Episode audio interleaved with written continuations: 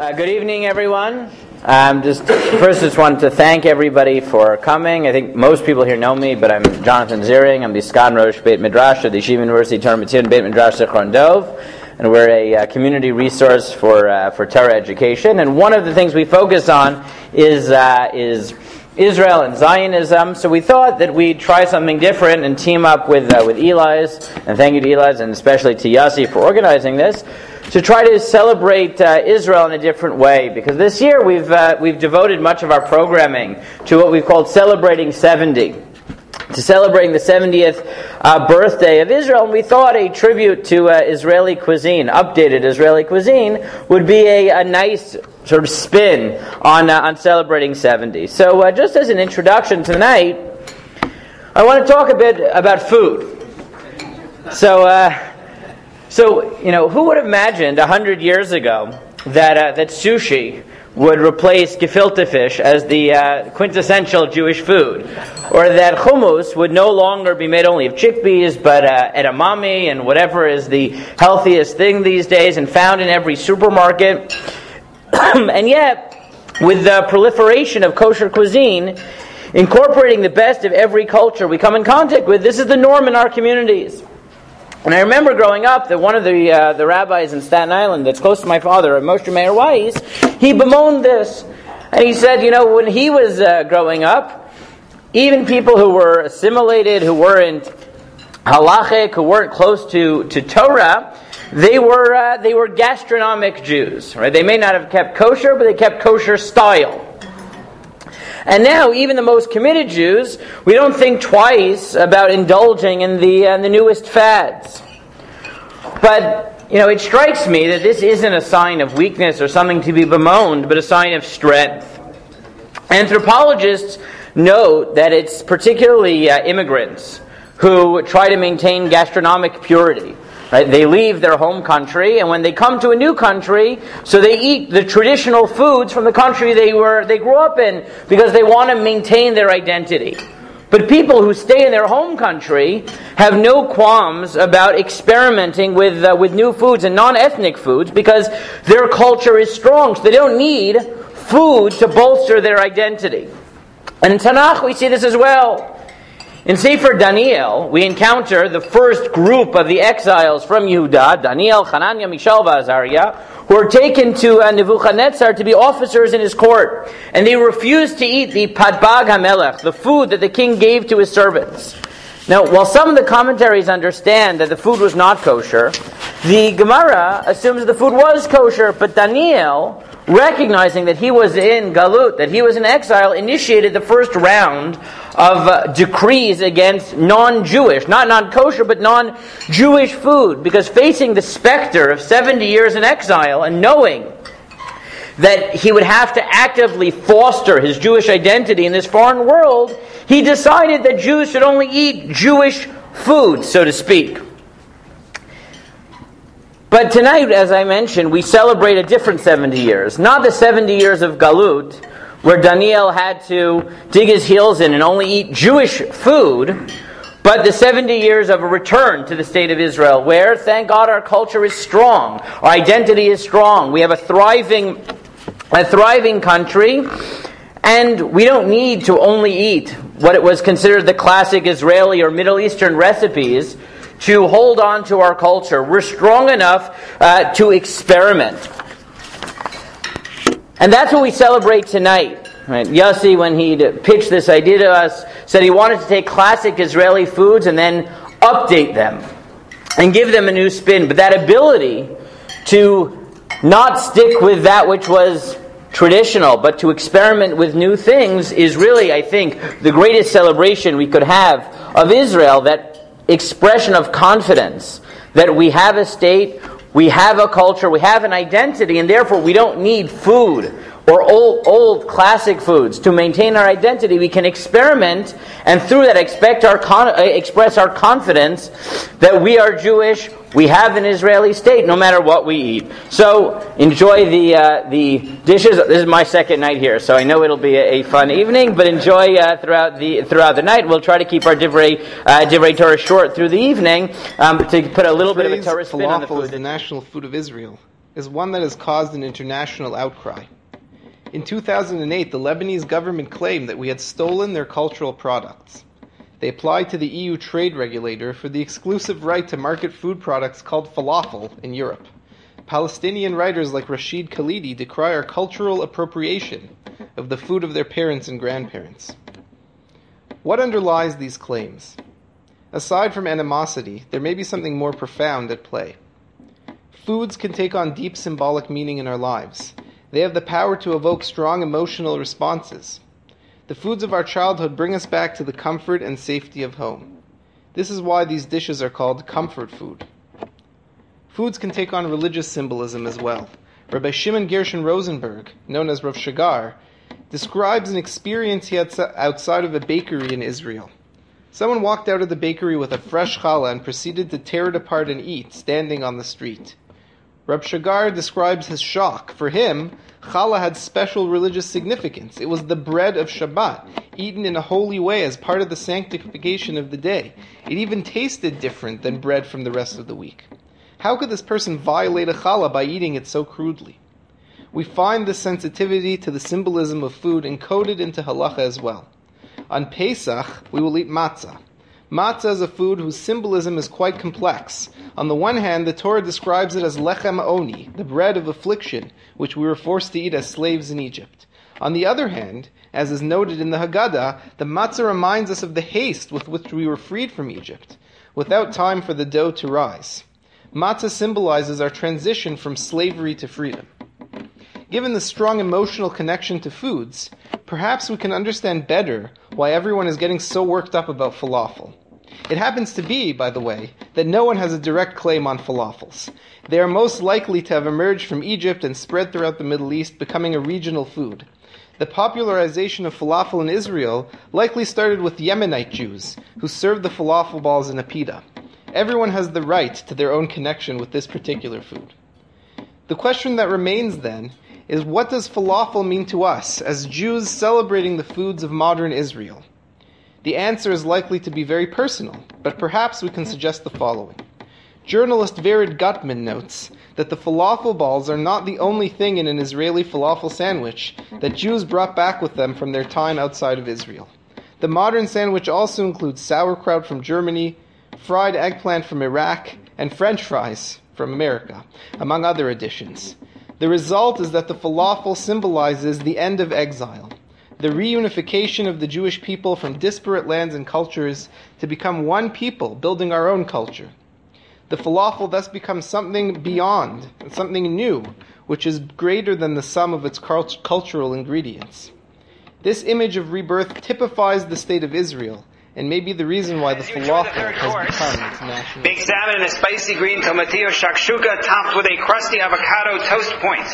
So in her book, the, uh, the foods of today, Joan Nathan reports that in 1930, Shimon Agranat, who would go on to become Chief Justice of the Israeli Supreme Court, uh, wrote a letter to his aunt and uncle in Chicago, and he described, he said, I had my eighth successive egg meal during my three-day journey through the Emek. Nathan goes on to say the most popular egg dish in Israel is likely shakshuka, a word which originally means a mixture. And as author Lior Kantor suggests, it likely became popular because the combination of egg and vegetables was affordable and hearty. So our third course with its shakshuka highlights a central truth about diet, which is that national cuisine is driven by cost as the population looks for foods that they can pay for and that will fill them up. And it's an important truth for Judaism to recognize because so much of Jewish life, as Yaron said before, involves food. Hamantash and matzah, dairy for Shavuos, foods with special messages for Rosh Hashanah, wine or grape juice and challah for, for Shabbos, gefilte fish and cholent and so on. So, you can tell I'm the Ashkenazi, but what happens when economics clash with Jewish custom and law? And history shows that economics wins. The Talmud teaches, Yisrael, God does not want us to go broke for the sake of ritual. And so in 17th century Moravia, there was a particular problem where the fish merchants were jacking up the price for fish on Fridays because they knew that Jews wanted to buy fish for Shabbos. So Rabbi Menachem Krochmal, the Tzemach Tzedek, faced down the fish merchants by ordering a ban on fish for Shabbos. Same thing reported by Rabbi Avram Gombiner, the Magen Avram, in 17th century Poland. Same thing with Rabbi Yehuda Ayash in 18th century Algeria, and so on. The forces that led Jewish communities to opt for shakshuka also altered our ritual diet based on what we could afford. Now I know at this point, everyone starts to think about the cost of Pesach food, right? And the cost of kosher meat. And maybe one day there would be a ban on certain foods if we actually believed our communities would follow it. But certainly, our future generations are not going to see Pesach pasta and fine meats as the hallmark cuisine of Judaism. The shakshukas are the ones that will survive. Spinach, potato, parva, cheddar, cheese, borekas on a pickled beetroot lemon hummus. So in 1938, Rabbi Ben Zion Uziel, who was then chief rabbi of Tel Aviv, eventually would become the Sephardi chief rabbi, was asked a question about a shul which had Jewish immigrants from various countries. They had all come in with their own minhagim, their own customs, and Sukkot was coming. And it's time to shake the lulav and this one shakes it this way and then clockwise, and the other one goes counterclockwise. One turns each direction, one doesn't turn each direction. And the question became, what do we do? Should we have everybody unite and just do one thing, or let everybody keep their customs? And Rabbi Uziel's answer was, everybody should do the same thing. Everybody should be unified. Lo titgodedu. You're not supposed to divide yourself up among you know to different Jewish populations. We're all one nation. That was his position. Fast forward 25 years, 1963. Rabbi Shlomo Goren tries to create what's called Nusach Achid, a unified custom, a unified Sidur, a unified prayer book for the Israel Defense Force, such that every soldier will pray in the exact same way. And it's part of his philosophy that Jews should see themselves as one nation. Well, with great respect for the Torah's desired unity, and certainly for Rabbi Uziel, and certainly for Rav Goren, um, I have to point out that as of 2018, they've lost this battle. Um, Jews continue to observe the customs that they grew up with, the customs that they brought to their new lands, and Jews continue to pray with their ancestral Sidur, whether it's the one that the shul is using or not. And this is reflected in our fourth course as well. The centerpiece is Borekas. Note, Borekas is both the singular and the plural. The, um, the, the, this food food is a food of Turkish origin. It's centuries old with many references in Jewish literature. Jewish law has addressed the question of what blessing to recite on it. Mysticism within Judaism has discussed the meaning of having a core food that's wrapped up in an external layer. But it has a parallel food among Eastern European Jews, which is the knish, right? The knish. The origins of the knish and its name are greatly debated. Some say it's from the late Middle Ages in Poland and the Ukraine. Others trace knish back to kisnin, which is an old term in Jewish law for a bread that's baked with fillings. It may be linked to pashtida, which actually, going back to the Talmud, was the ancestor of the kugel of, uh, today. The person who said kugel over there is not wrong. So both Borekas and knishes are foods of convenience. Basically, as I saw one writer describe them, a handheld casserole. And like our prayers and our customs, both are beloved to the cultures in which they developed, and both arrived in Israel. But tell me, which one is the dominant one in Israel today?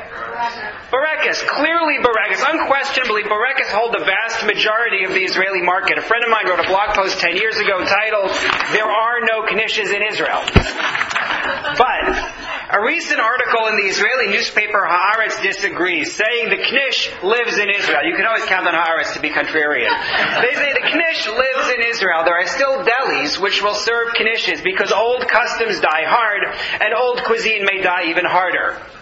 Borekas may be Rabbi Goren's envisioned Nusach Achid, his unified text. But there are still holdout delis who serve the Knish, and there are still Jews who will wave the lulav as their ancestors did, and may we always hold on to our Torah as powerfully um, as we okay, hold so on just to very our briefly, while you enjoy your main, the uh, six-hour braised short ribs on parsley, roasted garlic, Israeli couscous risotto topped with apricot, medjool date, prune, and red wine reduction. Wow, I can't believe I got that out. Um, um, so you know, I started with talking about the uh, the strength that it takes for a culture to say we're going to embrace uh, new foods.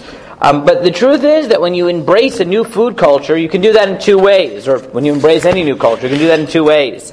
You can choose to uh, abandon the notion of an ethnic food culture entirely, just accepting that we're strong enough to do things new and forget about the old. But the most beautiful way of updating a, uh, a, culture is melding it with the, with the old and creating a new ethnic masterpiece which imbues old ingredients with new character. Now, in this case, where you're taking classic Israeli fruit, whether it be the dates or the grapes in the wine reduction or stereotypical Israeli fruits like couscous, and incorporating into this exquisite course, you see the latter.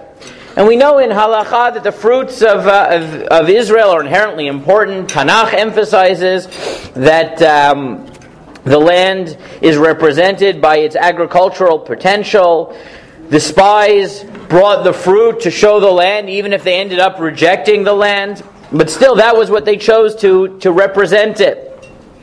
Halachically, if you have multiple fruits on the table, some of which are from the Shivat HaMinim, the seven species, you make the bracha, you make the blessing on those fruit, on those uh, fruit first. So I think it's beautiful that even as we're experimenting with new foods, we don't just abandon Israeli foods and is and foods of Eretz Israel, but instead we use the raw materials of classic Israeli cuisine and updating it, and update them. And that attests to the fact that creativity does not need to be, nor should it be, in a vacuum. And it's in that spirit, it's that spirit that has really served Israel well for its 70 years, finding ways of getting drinking water from its salty water or making the desert bloom, and all the other ways that we've tapped into the potential of Israel have shown us just how much blessing God has given us in the land of Israel of the ribs with the sweet fruits and the wine to cook it together, to take something raw product and to make it a special food, a yummy food. In Hebrew we call it Tam Gan the taste of heaven. What is the meaning of Tam Gan? We have the story in the Midrash about Tonsrofus and Rabbi Akiva. Tons office come to Rabbi Akiva and ask him, which are the greater works? Hashem, the works of Hashem, or the work of human? Rabbi Akiva answer him, of course, the work of human. And then says Tons Rofus, then why do you circumcise? And Rabbi Akiva give him in one hand grain and in the other bread. Says, look, this is the deeds of Hashem, and this is the deeds of human. And of course, the bread, the deeds of human, it's better, nicer. The Don Rofus Akiva, if it's true, then why Hashem is not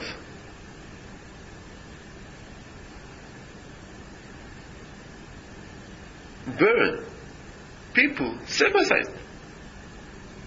And Rabbi Akiva answered him, look, Hashem give Am Yisrael the mitzvot to refine them. And the question is, why does Rabbi Akiva use the sample of grain and bread? I think the answer is in the Midrash that Rabbi Meir bring his opinion that the tree of knowledge was grain. He explained that in the past the grain was very big tree, as the cedar of the Lebanon. Because the sin, the green tea, become a grass. Therefore, we can understand why the Gemara in Ketubot says that in the future, in the redemption, the grain going to be again tree. And in the same subject, Hashem give the punishment bezeat apecha tochal lachem. By the sweat of your brow you shall eat bread. Up to now, everything was ready for eating. from now on, you need to work hard to prepare food. Rav Moshe El Sheikh, the student of Rabbi Yosef Karo, says that today, the fixing of the sin of Adam Arishon, the tree of knowledge, is to take the raw product and make it treat, to be a partner to the creation. Therefore, when we make special food, treat, and we bless, and we say Divrei Torah, we strive, get to the perfection and the sweetness as was in heaven. And Baruch Hashem tonight, we have Torah, we have good food, we have a bracha. Therefore, every bite that you eat from this delicious, this delicious food, it's mamash tam gan eden, the taste of heaven. Now the dessert is krembo. The word krembo, it's cream, and bo, it's inside him. The krembo in Israel is substitute to ice cream in the winter. Every winter the Israelis eat 50 million krembo, even though it's only very short time in the winter. And usually you can get the krembo only in the winter. As a seasonal, as a seasonal food, the question arises, should we recite Shehecheyanu on the first krembo of the year? The Talmud teaches us that we say Shehecheyanu for a new fruit in the moment when I feel the joy when I take a bite from the fruit. We do it in Rosh Hashanah, in the second day, and also some do it in Tu B'Shvat. According to the halacha in the Mishnah Berurah, if you forgot to say Shehecheyanu in the first time that you ate the new fruit, and in the second time you still feel the joy from the new fruit, therefore you can say Shehecheyanu. From this we can learn that the reason for Birkat Shehecheyanu is the joy that I feel. The Talmud Yerushalmi warns us that a Jew will be held account by Hashem if he refuses to enjoy from the sweet things that he see in the world, that renewal every year and praise Hashem for it. Then what about the simcha, the joy for the krembo? And the answer is that we don't say Shehecheyanu for the krembo. The reason that Birkat Shehecheyanu, it's not only for the joy of having a seasonal food. It is about the renewal of the land that bring us through, through the new fruit, that symbolize the renewal of the world.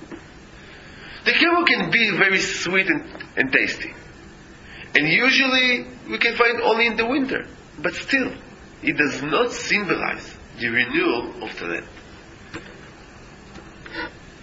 But without the Birkat Shehecheyanu, we still, when we eat the krembo, to let us be grateful for the opportunity to enjoy life's small pleasure. Thank you very much for coming tonight. Thank you very much for Yossi Azulai for organizing this evening. Shabbat Shalom.